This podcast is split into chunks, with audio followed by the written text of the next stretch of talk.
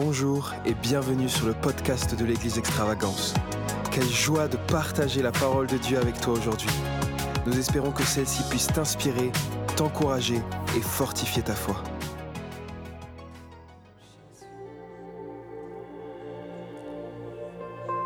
Seigneur, nos cœurs se tournent vers toi. Notre être entier se tourne vers toi ce soir pour adorer ce Dieu merveilleux, extraordinaire que tu es. Cœur, Seigneur, s'abandonne à toi ce soir. Nos vies, Seigneur, sont devant toi. Rien n'est caché à tes yeux, nos pensées, chacune de nos émotions sont là, exposées à ton regard.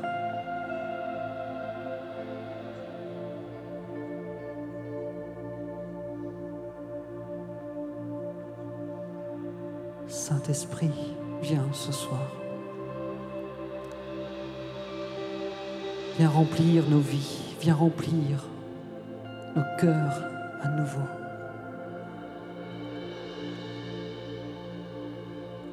Viens nous visiter, Seigneur.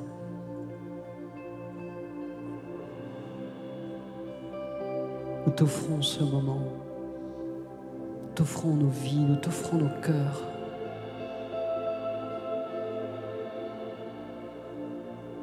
Et nous accueillons ta présence, Roi des rois.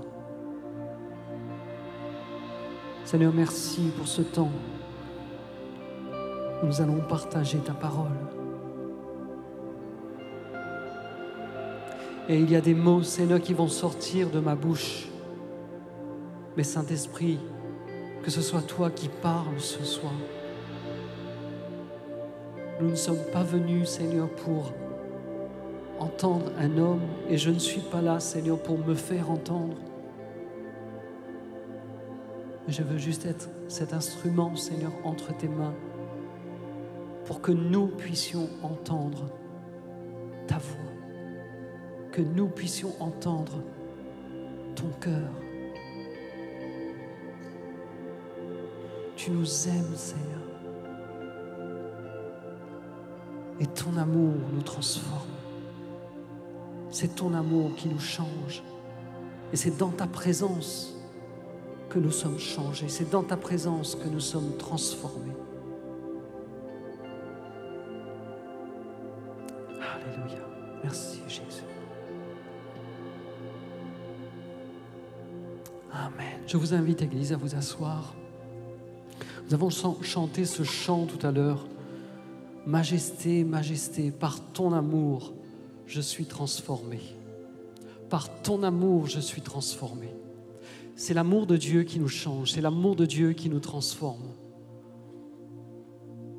J'étais touché tout à l'heure alors que nous avions fini la, la, prière et pendant ce temps où on avait l'occasion d'échanger les uns avec les autres, une sœur me disait, travers des messages qui ont été apportés ces derniers temps par pasteur Jérémie, Mathieu, moi-même, elle a senti que Dieu était en train de faire un nettoyage dans sa vie.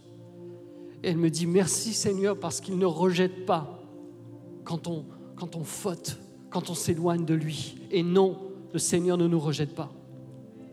Dieu ne nous repousse pas.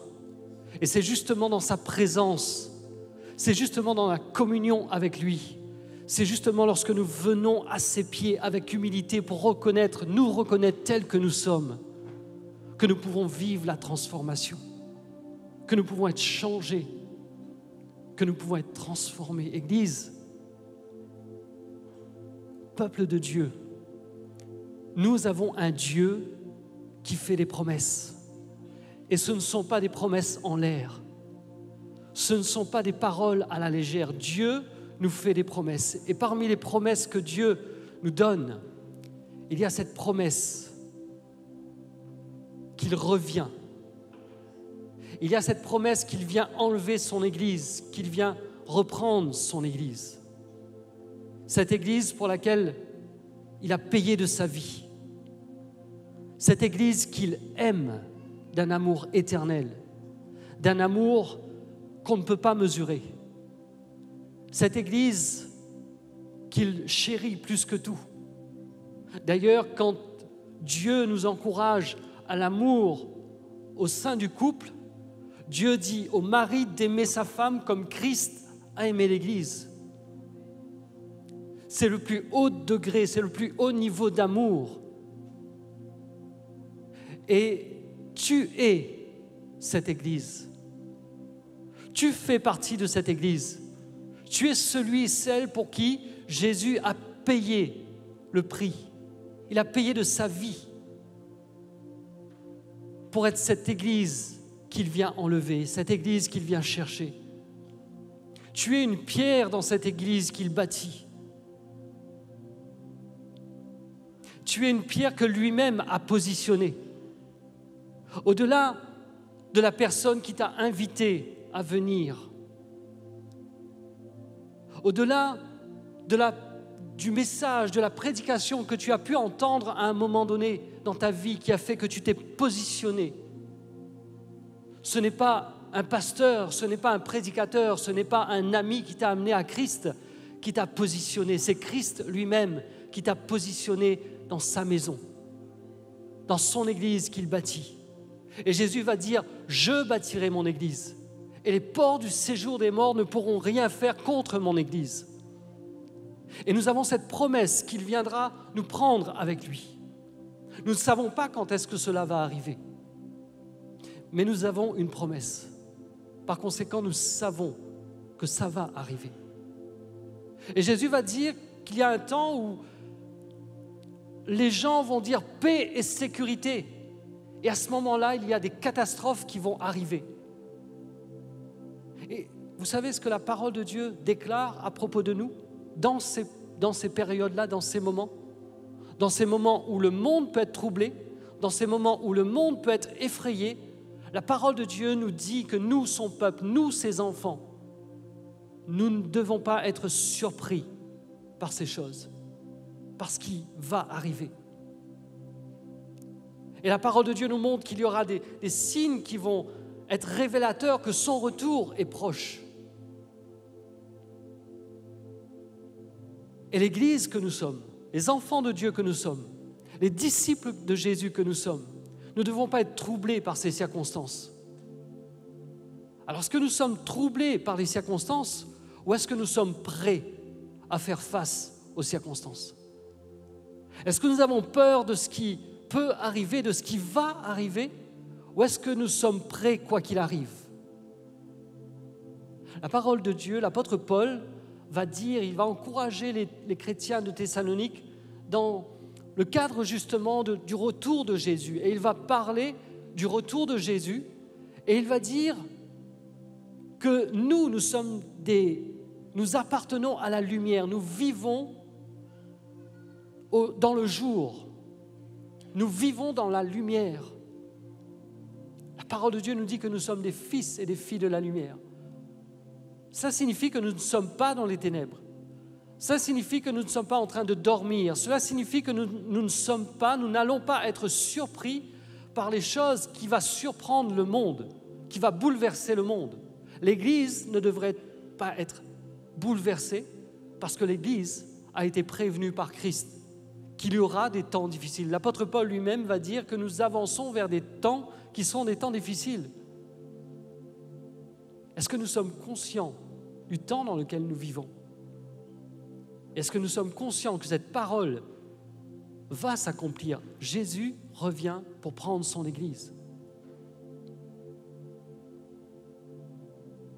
Et Jésus dit de nous que nous sommes des fils et des filles de la lumière. Nous sommes éclairés par lui. Nous ne sommes pas surpris, nous ne serons pas surpris par ce qui va prendre place. Et Paul va dire dans 1 Thessaloniciens, le chapitre 5, le verset 8, il va dire dans ce contexte, il va dire prenons la foi et l'amour comme vêtements de combat. Voilà comment nous devons être prêts. Voilà les, les, vêtements que nous devons revêtir. Et Paul va dire que Jésus est mort pour nous afin que nous soyons unis avec lui. Et il conclut ce, ce passage dans lequel il encourage les chrétiens à ne pas être troublés comme ceux qui n'ont point d'espérance. Il va dire encouragez-vous les uns les autres et construisez la communauté comme vous le faites déjà. Construisez la communauté comme vous le faites déjà. Les circonstances ne nous empêchent pas de bâtir. Les circonstances ne nous empêchent pas de grandir. Les circonstances ne nous empêchent pas de faire grandir les autres, de contribuer à la croissance, à ce que le royaume de Dieu soit bâti en nous et au travers de nous. Les circonstances ne nous empêchent pas d'être transformés à l'image de Christ. Bien au contraire, Dieu va se servir de nos circonstances. Il va se servir de, de ce que l'on expérimente dans notre quotidien pour nous transformer, pour qu'on puisse manifester qui il est, pour qu'on puisse exprimer qui il est. N'oublions jamais que nous vivons pour lui. Nous vivons par lui. Et dans ce passage que je viens de citer, dans Thessaloniciens, la parole de Dieu nous dit que Christ est mort afin que nous soyons unis avec lui. C'est ce que nous sommes. Nous sommes unis avec Christ. Nous sommes un avec lui. Et l'œuvre qu'il accomplit en nous, eh bien, c'est une œuvre par laquelle eh bien, on est changé, on est transformé. Et la question pour nous, c'est comment est-ce que nous attendons? Le temps dans lequel nous sommes est un temps où nous attendons à ce que Christ revienne. Nous attendons la promesse. Mais comment est-ce que nous attendons? Est-ce que nous attendons en criant Seigneur, viens vite parce que j'en ai assez? Ou est-ce que nous sommes dans une attente où, comme l'apôtre Paul dit, nous avons revêtu le vêtement de la foi Nous avons revêtu le vêtement de l'amour. Et c'est avec ces vêtements de combat que nous avançons.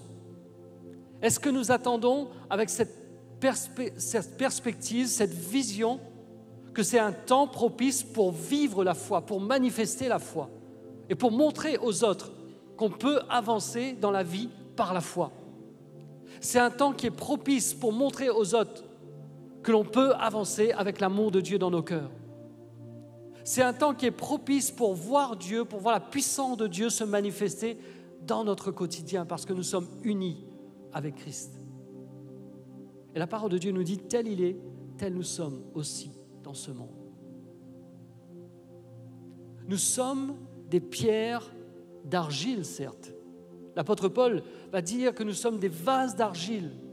Et la gloire de Dieu se manifeste au travers des, vases d'argile qui sont fragiles. Mais nous sommes des vases d'argile entre les mains de Dieu, entre les mains du potier. Et c'est lui qui façonne chacun d'entre nous, qui fait de nous des pierres vivantes et qui positionne et qui place là dans son corps et qui bâtit son Église. Et si tu es là aujourd'hui, ce n'est pas le fruit du hasard, ce n'est pas un concours de circonstances. C'est Dieu qui t'a placé dans son Église. Tu es une pierre dans l'édifice qu'il bâtit. Et je ne parle pas seulement d'extravagance, et si tu visites extravagance ce soir, sois le bienvenu, sois la bienvenue. Mais je parle de l'Église, du corps de Christ qui va au-delà de notre famille spirituelle l'œuvre que Dieu a commencé dans ta vie pour transformer ta vie, pour changer ta vie. C'est pour que tu puisses faire partie de cet édifice spirituel dans lequel il veut révéler sa gloire et au travers de, laquelle l'Église, au travers de laquelle il veut se révéler. Des pierres vivantes. Et la parole de Dieu nous dit, Paul va dire, encouragez-vous les uns les autres et construisez la communauté. Construisez la communauté. Et nous pouvons nous édifier mutuellement. Nous pouvons nous encourager mutuellement. Et puisque c'est lui qui bâtit, ça signifie que nous devons nous soumettre à lui. Dans le processus pour être transformé, ça ne peut pas se faire sans l'intervention de Dieu. Ça ne peut pas se faire sans son aide. Ça ne peut pas se faire sans le Saint-Esprit. Ce ne sont pas des prédications qui changent c'est la puissance du Saint-Esprit qui prend la parole de Dieu et qui applique la parole de Dieu dans notre cœur. Comme cette sœur qui disait, les paroles que j'ai entendues, les messages que j'ai entendus m'ont lavé, m'ont redonné, euh, m'ont. C'est l'œuvre de la parole de Dieu. C'est pour que cette parole, au travers de laquelle l'apôtre Paul va dire, Soyez saints car je suis saint. Soyez saints car je suis saint. Donc on a commencé une série qui s'appelle Transformer, transformer pour ressembler à Jésus. Et on a parlé de la sanctification. Et donc on a vu que la sanctification, c'est être mis à part pour Dieu. Le premier sens de la sanctification, c'est être mis à part par Dieu et mis à part pour Dieu. Et on a vu que la sanctification, au-delà de quelque chose qui est exigé, mais c'est surtout quelque chose que Dieu désire, parce que la sanctification amène des bénéfices dans notre vie. Et parfois, quand nous considérons la sanctification, eh bien, nous avons tendance à penser uniquement à des aspects moraux de notre vie et à, penser à, ce qui touche euh, notre vie publique. Et bien sûr, cela concerne bien notre vie morale, notre vie publique, notre sanctification, c'est comment nous nous comportons dans la société.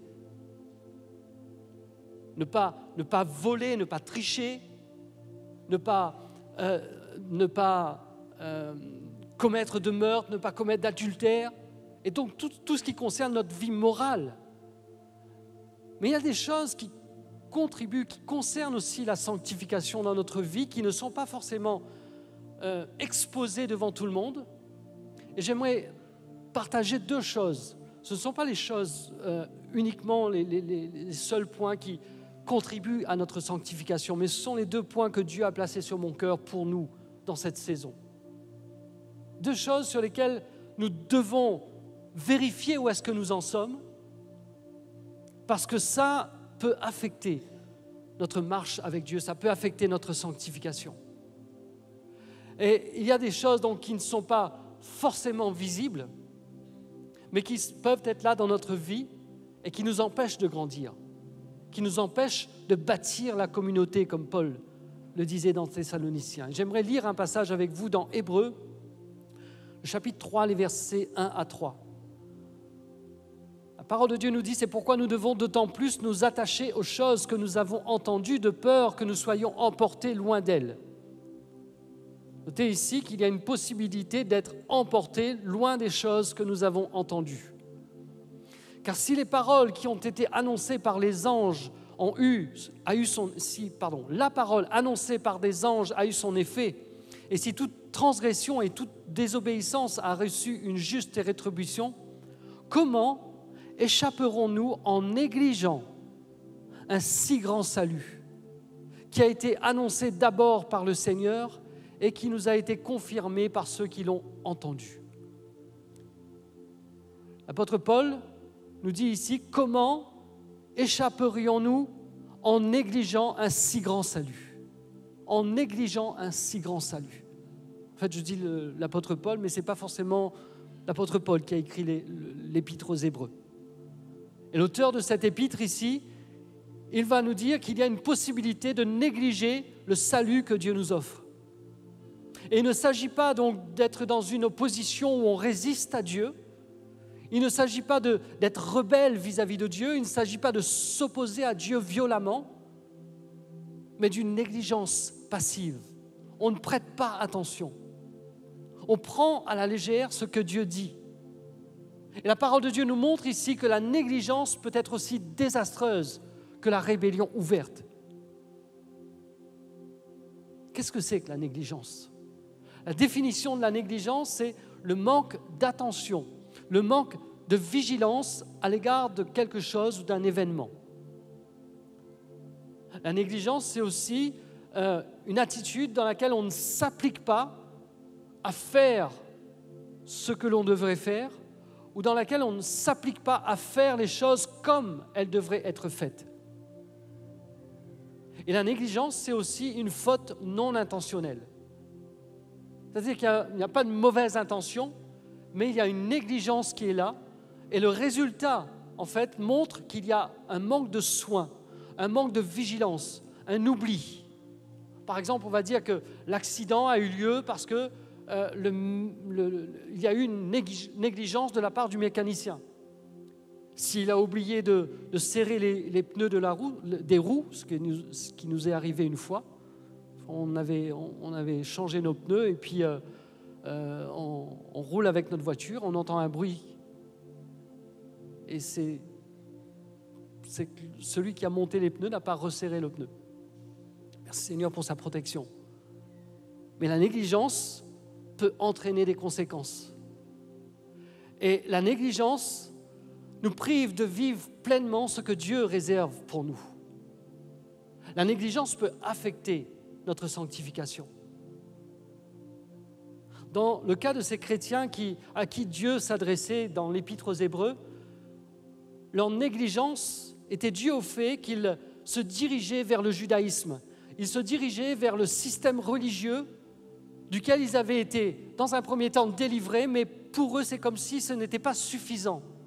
Et ils ont ils négligeaient le salut, ils négligeaient le sacrifice de Jésus, ils négligeaient le sacrifice qui était complet et qui a été accompli par Jésus, en voulant ajouter, en voulant faire des choses pour compléter ce que Jésus avait accompli.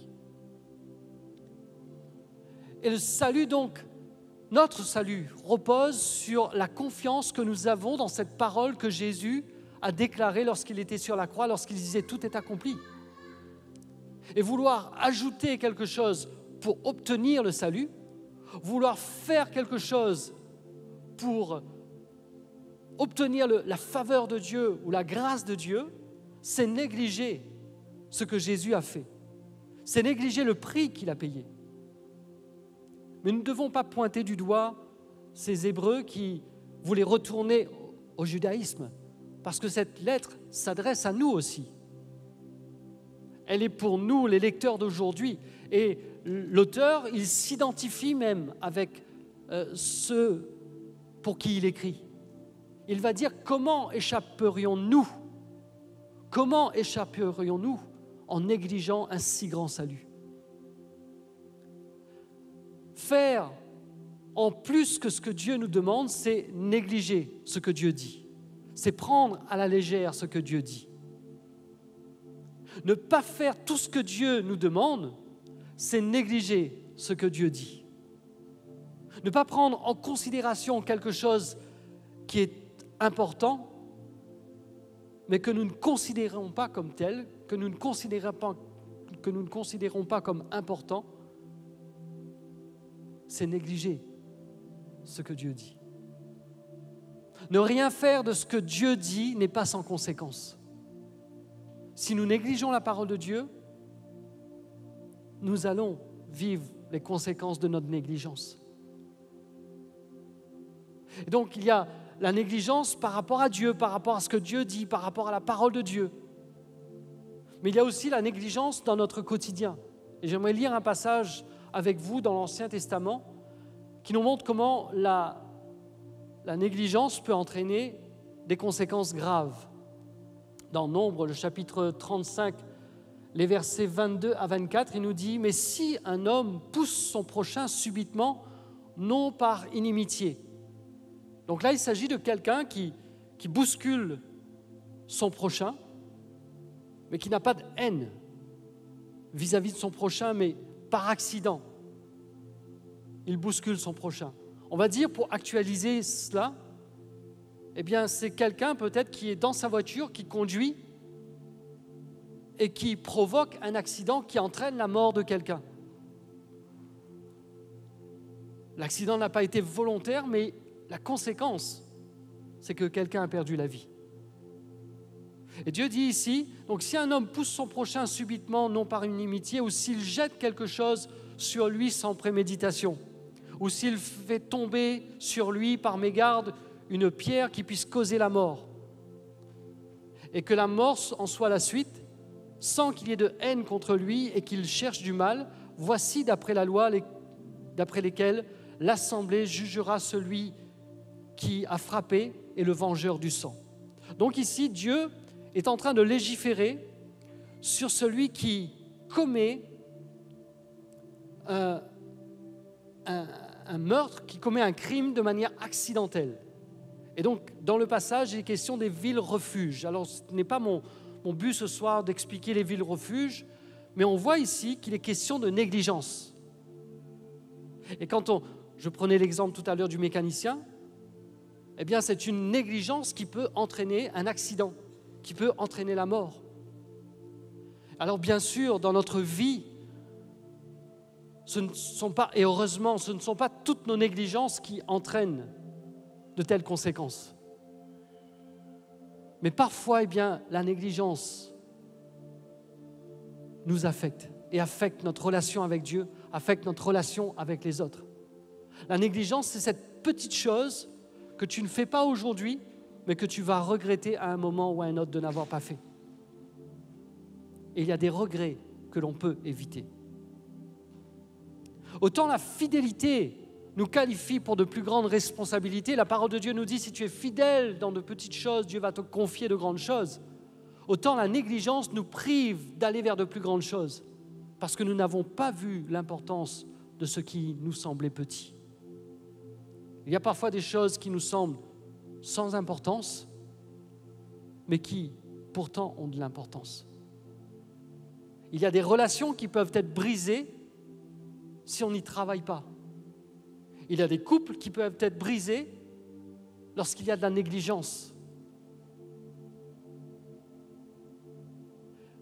J'ai changé avec un frère dernièrement qui me disait que euh, son épouse lui avait demandé de, faire une cuisine au bois, comme on aime faire à La Réunion, une petite cuisine à l'extérieur pour pas salir la cuisine à l'intérieur, surtout pour faire du bon carré de poulet au feu de bois. Et il disait que ben, il a pris du temps, en fait, euh, je ne sais plus, je crois que c'était cinq ans, entre le moment où sa femme lui avait demandé de faire la cuisine au bois et le moment où il a fait. En fait, il me disait que pendant le confinement, ben, comme il n'avait rien à faire, il a fait la cuisine au bois.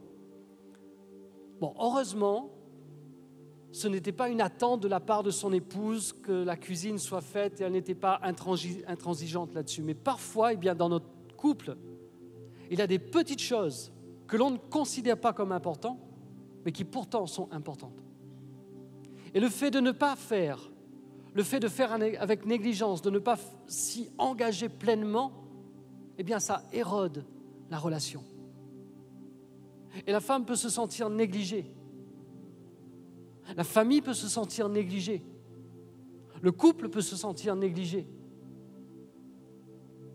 Et au fur et à mesure, eh bien, ces petites choses vont affecter nos relations. Tout comme un beau jardin qui n'est pas entretenu, un jardin qui est négligé, même s'il est beau à la base, il ne sera plus beau. Il va perdre sa beauté. Et dans le couple, c'est un peu la même chose. Un beau couple qui se marie et qui forme un, beau couple au départ, s'il y a de la négligence, il va finir par se détériorer une maison dont on ne s'occupe pas va tomber dans le délabrement. Au niveau du travail, parfois on n'a pas besoin d'attaques de, démoniaques pour détruire une entreprise. Des négligences par ici et là suffisent pour euh, mettre l'entreprise en péril. Notre santé peut être affectée par notre négligence. Et ce sont donc de petites choses, des petites choses qu'on considère peut-être sans importance aujourd'hui, mais qui au fur et à mesure vont détériorer la relation, vont amener des choses dans le cœur, vont produire des choses qui vont entraver notre sanctification dans quel domaine de notre vie nous avons besoin de nous ressaisir. Qu'est-ce que nous n'avons pas fait Ou qu'est-ce que nous avons fait mais qui n'a pas été fait avec l'attention qui aurait dû être apportée, qui a besoin de changer Et cette semaine encore, même si j'avais... Ce message, il est prêt depuis... Euh, euh, en tout cas depuis samedi dernier, je devais l'apporter samedi dernier. Eh bien, cette semaine encore, j'ai échoué dans certaines choses où la négligence a encore été là dans ma vie. Et si je vous parle ce soir, c'est je m'identifie à vous. Et je sais que c'est quelque chose sur laquelle moi je dois travailler. Mais je sens aussi que c'est quelque chose que Dieu veut adresser au milieu de nous. Parce que Dieu veut nous voir épanouis dans nos relations les uns avec les autres. Dieu veut nous voir épanouis dans notre couple. Dieu veut nous voir épanouis en tant qu'Église et veut nous voir avancer en tant qu'Église. Et si Dieu nous parle, ce n'est pas pour mettre un fardeau sur nous. Si Dieu nous parle, c'est parce qu'il veut nous voir être transformés. C'est parce qu'il veut voir cette parole prendre place dans notre vie. Soyez saints comme votre Père, comme votre Dieu est saint. Soyez parfaits comme votre Père est parfait. Alors je disais, pas simple d'être parfait. Mais parfois, ce sont les petites choses que nous ne faisons pas qui affectent notre sanctification. Est-ce qu'il y a autour de nous, dans nos relations, des personnes qui se sentent négligées? Est-ce qu'il y a des choses que nous pouvons, que nous pouvons changer? Nous ne pouvons pas rattraper toutes les erreurs. Mais il y a des choses que nous pouvons, il y a des décisions que nous pouvons prendre aujourd'hui qui vont éviter des problèmes dans le futur. Tacler la négligence aujourd'hui va nous permettre d'avancer vers un futur qui sera certainement meilleur. Alors nous ne connaissons pas notre futur, mais nous pouvons semer des choses dans notre présent pour construire notre futur. Et tacler la négligence dans notre vie. Tacler les petites choses qui érodent notre sanctification, qui rongent notre sanctification. Vous savez, quand on, je pense que c'est dans ce sens que Dieu veut, veut nous conduire en tant qu'Église. Parfois, on parle de sanctification, je disais tout à l'heure, on, pense à de grandes choses. Mais la négligence est une petite chose à nos yeux. Mais ça peut avoir de lourdes conséquences. Et ça affecte notre sanctification. Le principe, vous savez, quand on parle d'érosion, le principe de l'érosion, c'est une usure euh, continuelle, progressive, mais une usure qui est certaine. Et en géologie, on appelle ça la géomorphologie, c'est-à-dire c'est le processus de dégradation, de transformation d'un relief. Et donc, par exemple, quand il pleut, la pluie, l'eau, l'écoulement de l'eau va éroder le terrain. S'il y a des, ravines qui sont là aujourd'hui, c'est parce qu'il y a eu l'érosion. L'eau qui descend vers la mer, eh bien, ça a érodé, euh, tracé un chemin. Et l'érosion est toujours apportée par quelque chose d'extérieur, un agent externe. Et à cause de l'érosion, ben, une montagne peut être aplanie, une vallée peut être creusée, des falaises peuvent reculer. Ce n'est pas le genre de transformation que Dieu veut pour nous. Parfois, notre sanctification, elle est érodée de manière subtile. On ne se rend pas compte. Ce n'est pas comme un péché flagrant.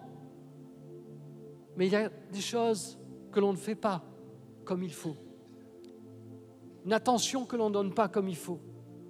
Et ça érode notre sanctification. Et peu à peu, eh bien, on est déformé. On n'est plus transformé à l'image de Jésus, mais on est déformé. Ce n'est pas le genre de transformation que Dieu veut pour nous. La négligence nous déforme et nous empêche d'être transformés à l'image de Jésus. Jésus ne faisait pas les choses avec négligence. Combien de fois nous voyons dans les Écritures que Jésus, dans ce qu'il faisait, la parole de Dieu précise à plusieurs reprises pour que cela soit accompli, pour que les prophéties soient accomplies. Jésus ne négligeait pas ce qu'il devait faire. Il n'a pas été négligent dans son parcours sur la terre. Et c'est à lui que nous devons ressembler. Lorsqu'on parle de sanctification, on parle aussi du fait d'être mis à part pour Dieu. Dieu a préparé d'avance pour nous des choses, des œuvres, et il nous équipe pour que nous puissions exprimer, manifester ce, ce pourquoi il nous a préparés. On a vu donc que la sanctification, c'est être mis à part pour Dieu et c'est faire des choses pour lui. Et un des points qui entrave notre sanctification, c'est lorsque nous ratons la cible que Dieu a pour nous. Lorsque nous ratons les objectifs que Dieu a pour nous. Donc la négligence peut, éroder notre sanctification, mais rater les cibles que Dieu a pour nous va aussi affecter notre sanctification.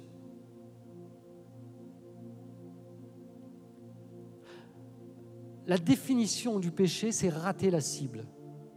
Le sens premier du mot péché, c'est rater la cible. Dieu nous a créés avec des capacités, avec des dons, avec des talents. Et Dieu place des attentes sur notre vie. Il ne nous a pas placés sur la terre juste pour occuper la terre. Il nous a placés sur la terre parce qu'il veut se servir de nous pour qu'au travers de nous, il soit glorifié. Mais quels sont les objectifs que nous avons? Est-ce que nous connaissons quels sont les objectifs que Dieu a pour nous? Quels sont nos objectifs sur le plan personnel? Quels sont nos objectifs? Quels objectifs tu dois atteindre de la part de Dieu dans ta famille? Quels sont les objectifs que tu dois atteindre sur le plan professionnel, dans ton travail? Quels sont les objectifs que tu dois atteindre en termes d'implication dans la famille spirituelle dans laquelle Dieu t'a placé? Est-ce que tu contribues? Est-ce que tu fais ce qu'il faut pour contribuer à son développement? La parole de Dieu nous dit, on a lu tout à l'heure, que nous devons nous encourager les uns les autres et bâtir la communauté.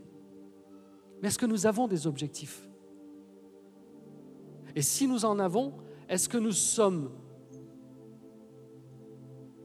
alertes sur le fait de nous maintenir dans les objectifs que Dieu a pour nous? Et quand je parle d'objectifs, je ne parle pas de nos objectifs à nous. Je parle des objectifs que Dieu a pour nous, les objectifs divins. Et je ne parle pas seulement d'objectifs spirituels, de notre vie de piété, de notre vie de prière, de notre relation avec Dieu, mais je parle d'objectifs divins pour notre, notre vie, pour notre foyer, pour notre couple, pour ce que nous, nous sommes appelés à faire de la part de Dieu. Parfois, nous pouvons être détournés de nos objectifs. Nous arrivons presque en milieu d'année et euh, en début d'année, parfois, nous, nous fixons des objectifs, nous déterminons des choses pour notre vie. Mais alors que le temps passe, est-ce que nous restons focalisés sur les objectifs que Dieu a pour nous? Est-ce que nous gardons en tête les objectifs que Dieu a pour nous? Paul disait aux chrétiens de Galate, vous courriez bien, qui vous a arrêté pour vous empêcher d'obéir à la vérité? Qui vous a arrêté? Qu'est-ce qui vous a distrait? Il y a des choses qui vont nous distraire et qui vont nous empêcher d'atteindre les objectifs que Dieu a pour nous. Il y a des choses qui vont capter notre attention suffisamment assez longtemps pour nous faire perdre de, vue les choses sur lesquelles nous devons nous focaliser. Nous ne devons pas, et Dieu ne veut pas qu'on puisse rater le but. Le danger de la distraction, c'est que c'est la dérive elle peut être minime au départ. Elle peut être subtile. On dévie d'un degré. Vous savez, en navigation, en bateau ou en avion, si on dévie d'un degré la trajectoire, la destination ne sera pas du tout la même. Un degré au départ, ça peut représenter des milliers de kilomètres à l'arrivée. Ne nous laissons pas distraire N'oublions pas les objectifs que Dieu a pour nous. J'aimerais lire pour terminer avec vous ce passage dans 1 Timothée, le chapitre 1er, le verset 18. Paul va dire à Timothée, la recommandation que je t'adresse, Timothée, mon enfant, selon les prophéties faites précédemment à ton sujet, c'est que d'après elles, tu combattes le bon combat, en gardant la foi et une bonne conscience. Cette conscience, quelques-uns l'ont perdue et ils ont fait naufrage par rapport à la foi. Paul parle ici de la foi et de la bonne conscience. C'est en rapport avec la sanctification. Notre conscience est en rapport avec la sanctification. Il va dire que certains ont perdu leur bonne conscience et le résultat du, du, fait d'avoir perdu la bonne conscience, c'est qu'ils ils se sont éloignés ils ont fait naufrage par rapport à la foi. Au départ, ils ont bien commencé dans la foi, mais ils ont oublié la direction dans laquelle ils devaient aller. Et ils ont fait naufrage par rapport à la foi. Parce qu'il y a, eu un, petit écart qui a pris place et subtilement, eh bien, ce qui était à l'origine, ce qui pouvait peser dans notre conscience, eh bien, ne pèse plus. Et Dieu nous donne des choses à faire, il nous donne une direction. Et au lieu d'être concentré sur l'objectif que Dieu a pour nous, eh bien, on oublie cela. Et le fait d'oublier eh va nous faire, faire naufrage par rapport à la foi.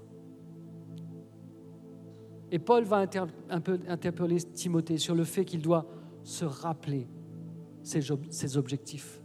Il va dire à Timothée la recommandation que je t'adresse. Cette recommandation, il a faite en prenant comme exemple ceux qui ont fait naufrage par rapport à la foi. Et il est en train de dire ici à Timothée, retire des leçons de ceux qui ont oublié l'objectif. Retire des leçons de ceux qui ont oublié dans quelle direction ils doivent aller. Et Paul va dire combat le bon combat d'après les prophéties qui ont été faites précédemment à ton sujet. D'après les prophéties qui ont été faites précédemment à ton sujet. Tous les combats ne sont pas de bons combats. Tous les combats ne sont pas mes combats. Il y a des combats que je dois mener qui ne sont pas les combats de Pascal. Il y a des combats que Pascal doit mener qui ne sont pas mes combats. Et il y a des combats que l'on doit mener ensemble. Et le bon combat, pour moi, c'est le combat que je suis appelé par Dieu à mener. Et le bon combat, eh bien, est en rapport avec ce que j'ai reçu de la part de Dieu. Paul va dire à Timothée, combat d'après les prophéties que tu as reçues. C'est quoi une prophétie sinon une parole qui est donnée par Dieu et qui nous mène vers une direction? Donc, qu'est-ce que Paul est en train de dire à Timothée ici? Si tu ne veux pas faire naufrage par rapport à la foi, garde en vue, rappelle-toi ce qui doit être tes objectifs personnels, les prophéties faites à ton sujet. Mène le bon combat par rapport à cela. Mène le bon combat par rapport à cela. Nous connaissons tous ce verset de Habakkuk qui nous parle de la prophétie l'Éternel s'adressa la parole à Habakkuk et lui dit Écris la prophétie, grave-la sur, des tables afin qu'on la lise couramment. Afin qu'on la lise couramment. Être fidèle à nos objectifs, c'est semer maintenant pour une récolte qui aura, lieu plus tard. Il est parfois facile d'oublier la récolte que nous voulons avoir. Dieu nous encourage ce soir à ne pas oublier, à ne pas nous détourner des objectifs que lui, il a pour notre vie. Et nous devons connaître les objectifs que Dieu a pour nous. Nous devons nous rappeler ces objectifs. Et nous devons mener le combat qui est en rapport avec ces objectifs. Alors certains vont me dire, oui, mais moi je n'ai jamais eu de prophétie. Peut-être, mais ça n'enlève pas la responsabilité que l'on a chacun de chercher le cœur de Dieu pour savoir qu'est-ce que lui attend de nous. Dans la saison dans laquelle nous sommes, dans la saison dans laquelle tu es pour ta vie, est-ce que tu sais quelle est la vision que Dieu a pour ta vie, la vision que Dieu a pour ton couple, la vision que Dieu a pour toi dans le travail, dans le service? La prophétie peut venir confirmer une direction que tu dois prendre. Mais c'est notre responsabilité à chacun d'entre nous de chercher le cœur de Dieu pour avoir la direction que lui, il a pour notre vie. Et Dieu veut nous rappeler ce soir. Pour certains, il nous a déjà parlé. Il nous a déjà montré, il nous a déjà donné des objectifs, il nous a déjà donné une direction. Et il nous a déjà montré des choses que l'on doit faire. Et parfois, eh bien, on oublie. Parfois, on néglige. Parfois, on ne mène pas le combat qui devrait être mené. On est dans d'autres combats. On a d'autres préoccupations. Notre attention est fixée sur d'autres choses. Mais si nous voulons ressembler à Jésus, il nous faut apprendre à faire comme Jésus. Jésus dit, je fais ce que je vois le Père faire. Je fais ce que je vois le Père faire. Il nous faut voir ce que le Père veut faire. Il, me faut voir en tant que pasteur, il me faut voir en tant que mari, il me faut voir en tant que père ce que le Père veut que je fasse. Quels sont les combats que moi je dois mener? Et je dois combattre mes combats en fonction des objectifs que Dieu place pour ma vie. Alors certains peut-être ont besoin ce soir de découvrir quels sont les objectifs que Dieu a pour vous. Mais pour d'autres, eh bien, on a simplement besoin de revenir sur ces objectifs, de nous refocaliser sur ce qui est important pour nous. Le fait de nous dévier, c'est comme la négligence. C'est, ça peut être insignifiant, ça peut être petit, mais au final, le résultat est catastrophique. Certains ont fait naufrage par la foi. D'autres, négligeant le salut de Dieu, se sont éloignés. Et ce n'est pas ce que Dieu veut pour nous. Dieu ne veut pas que notre sanctification soit érodée par la négligence ou par l'oubli de ce qu'il nous a déjà dit, de la direction qu'il veut pour nous. J'aimerais euh, demander au, au, groupe de louanges de s'approcher et on va prendre un temps ce soir pour prier se placer devant Dieu. Et alors que vous avez entendu la parole, c'est un message qui est simple.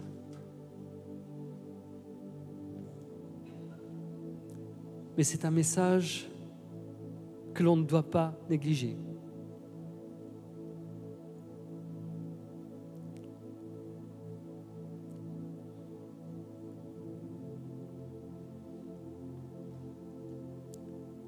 Le temps ce soir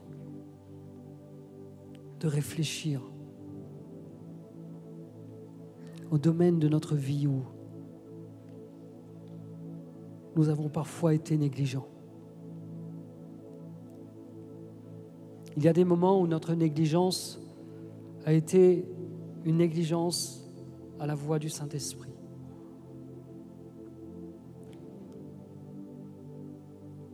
Nous avons senti dans notre cœur que Dieu voulait que l'on fasse quelque chose, peut-être encourager quelqu'un,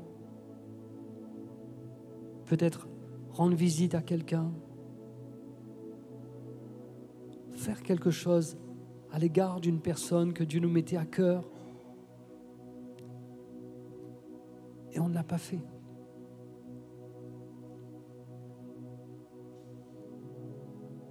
C'est aussi une forme de négligence.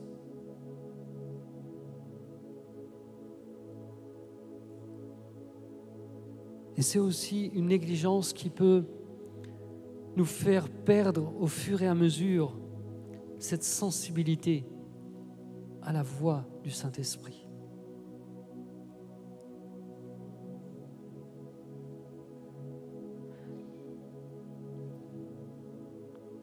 Dieu veut qu'on puisse considérer ce qui est important pour lui.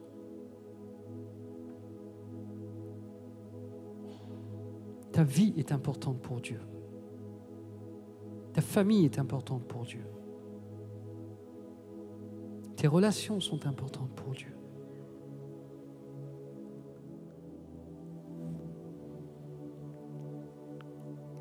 Quels sont les objectifs que Dieu a définis pour nous? Quels sont les objectifs? Quelles sont les cibles que Dieu veut que l'on atteigne? Et où est-ce que nous en sommes par rapport à ces cibles? N'oublie pas. N'oublie pas ce que Dieu t'a déjà dit. Peut-être il va falloir que tu, entrant à la maison, que tu ouvres le cahier dans lequel tu avais écrit les choses, ou que tu retrouves le, le fichier, l'endroit où tu avais noté, ou peut-être que tu réécoutes les prophéties que tu as reçues. Pour revenir vers la cible.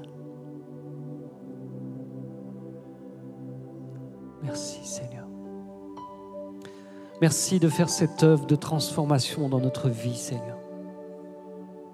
Tel tu es, tel nous voulons être. Alors ce soir, nous sommes ces vases entre les mains du potier. Nous sommes l'argile entre tes mains, Seigneur. Et nous voulons que tu nous façonnes. Nous voulons que tu nous travailles. Nous voulons, Seigneur, que tu formes Christ en nous. C'est la prière de ton peuple. C'est la prière de ton Église. Et si vous êtes d'accord avec moi, dites Amen. Amen.